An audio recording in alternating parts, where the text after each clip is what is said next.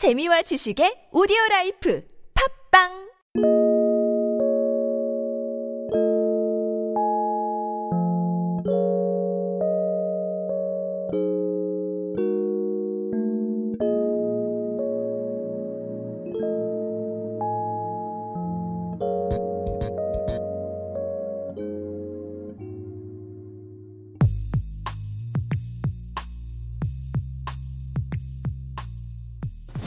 생각은 기술이다. 그 여덟 번째 팟캐스트 강론을 시작하겠습니다.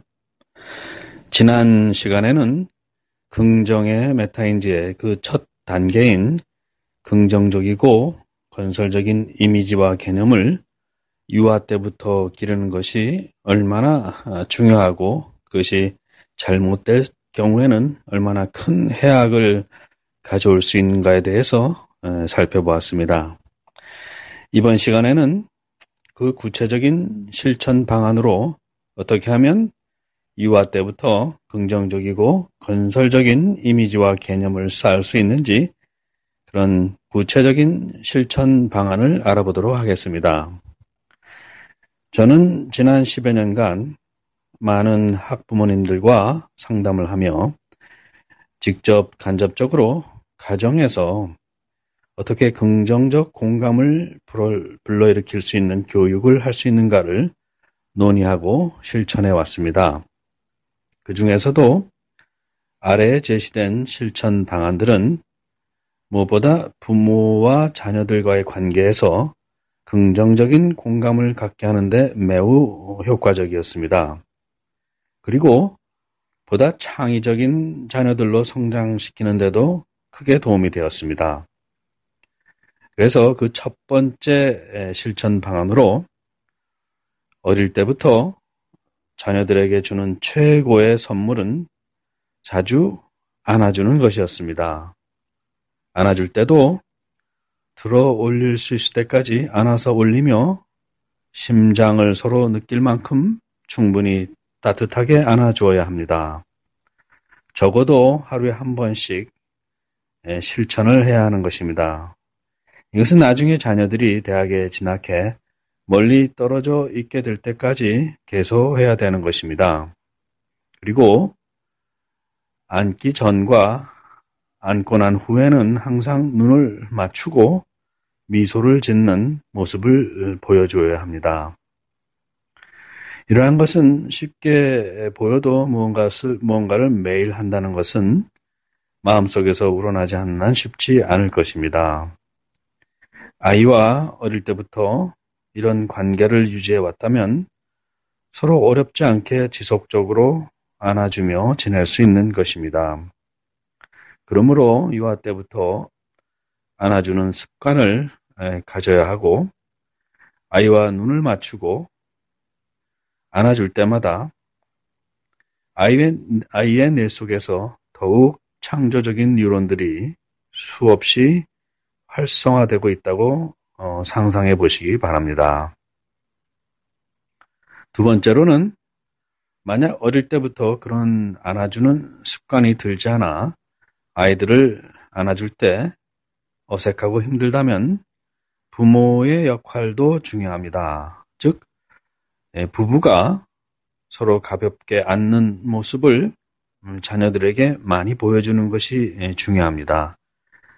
그렇게 되면 자녀들과도 자연스럽게 함께 허그를 할 수 있는 것이고 또한 부모가 항상 손을 잡고 걷는다든지 또는 항상 좋은 대화를 하고 말다툼이 있더라도 그 결말을 잘 맺는 모습을 자녀들에게 보여주는 것만큼 큰 교육이 없을 것입니다. 이러한 것이 간접 교육인데 자녀들에게 직접 말을 하거나 설교를 하는 것보다 훨씬 효과가 큽니다. 자녀들은 안 보고 있는 것 같아도 부모의 일거수 일투족을 보며 배우고 기억하고 있는 것입니다. 세 번째로는 자녀와의 대화 방법입니다. 우선 긍정적인 면을 부각시키며 칭찬을 자주 해주어야 합니다. 어릴 때부터 긍정적인 말과 칭찬을 자주 들으면 긍정적이고 건설적인 사고 형성에 큰 도움이 됩니다. 여러 실험 결과를 봐도 동물이나 식물도 칭찬을 받고 자라면 훨씬 더 생명력이 강하다는 사실을 보여주고 있습니다. 그러면 어떻게 칭찬을 하면 좋을까요? 잘한 결과에 대해서뿐만 아니라 그 결과에 이르도록 노력한 부분에 대해서도 칭찬을 해주어야 합니다.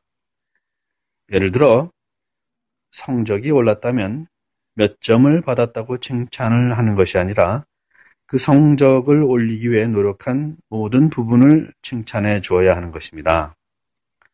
만약 반대로 성적이 떨어졌다면 그 점수에 대한 불만을 표시하기보다는 그동안 자녀가 공부하는 과정에서 보여준 좀 부족한 면에 대해 코멘트를 해주는 것이 좋습니다. 또한 특별하게 잘한 행동에 대해 칭찬의 코멘트를 해주기도 하지만 항상 평범한 행동들에 대해서도 웃어주고 재미있다고 또 잘했다고 하면서 평범한 것들에도 지속적으로 관심을 가지고 칭찬을 해주어야 하는 것입니다. 예를 들어 아이들이 옷을 깨끗하게 입거나 머리 모양을 예쁘게 했거나 좋은 말과 행동을 보여줬을 때도 항상 긍정적인 코멘트를 해주는 것이 필요합니다. 네 번째로는 자녀들에게 꾸지람을 할 때는 꾸지람과 칭찬의 비율을 1대 4로 하는 것이 좋습니다.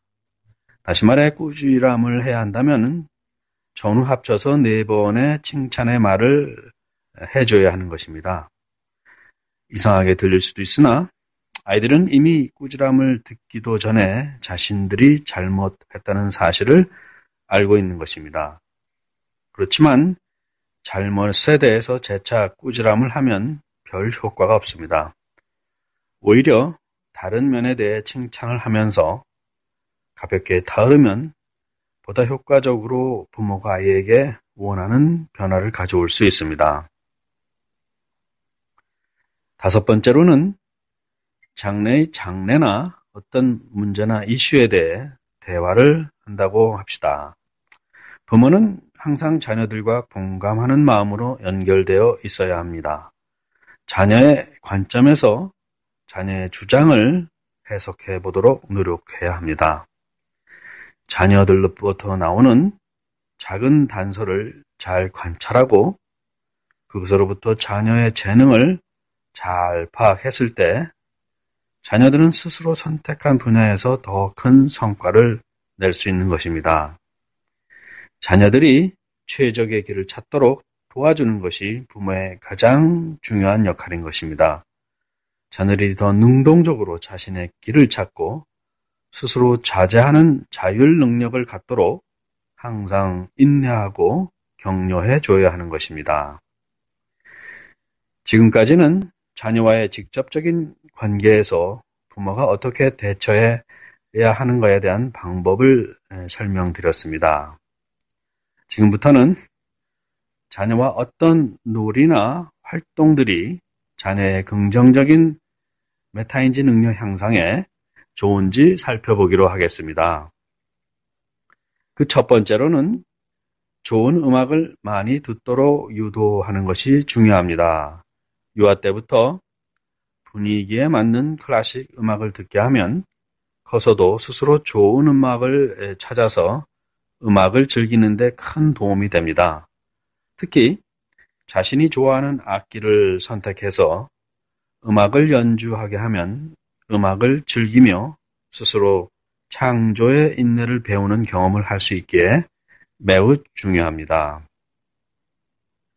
두 번째로는 애완동물 키우기입니다. 이것은 아이들에게 감정을 느끼고 표현하고 공감하는 능력을 키워주는데 큰 도움이 됩니다.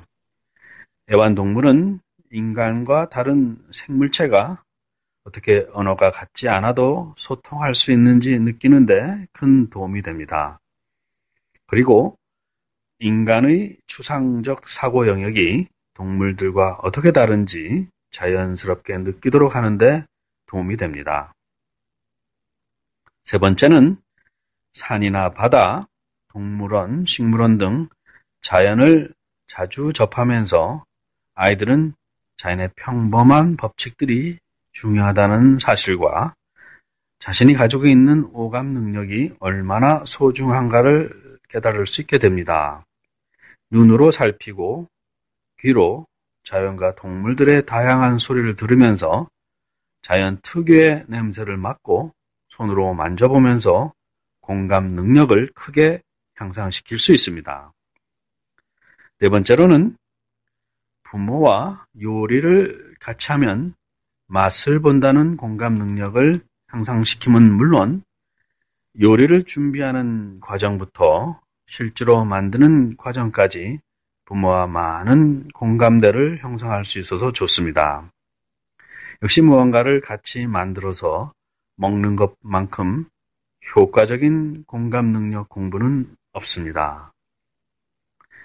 다섯 번째로는 부모와 함께 술래잡기나 보물 찾기 등 논리적 사고가 필요한 놀이와 레고나 퍼즐처럼 부분을 모아서 전체를 만드는 놀이, 장난감들은 공감 능력과 창조력 향상에 큰 도움이 됩니다.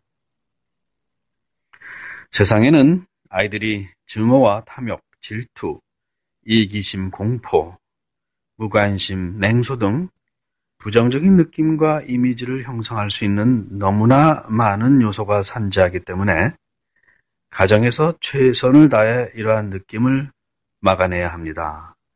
특히 유아나 유년, 기에는 아이들이 철저히 수동적이거나 피동적인 관계에 놓이기 때문에 부모님들이 아이들을 위해 화목한 가정과 교육 환경을 조성하는 일이 무엇보다도 중요한 것입니다.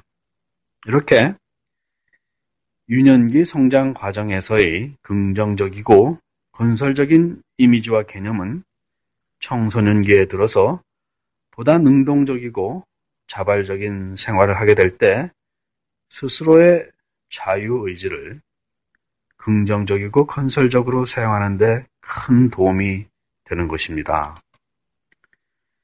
생육이 중요한지 본성이 중요한지에 대한 논의에서 결국 인간이 성장할 때 생육되는 방법이 훨씬 더 중요하다는 사실을 간과해서는 안 될 것입니다. 오늘 시간은 여기까지 마치겠습니다. 감사합니다.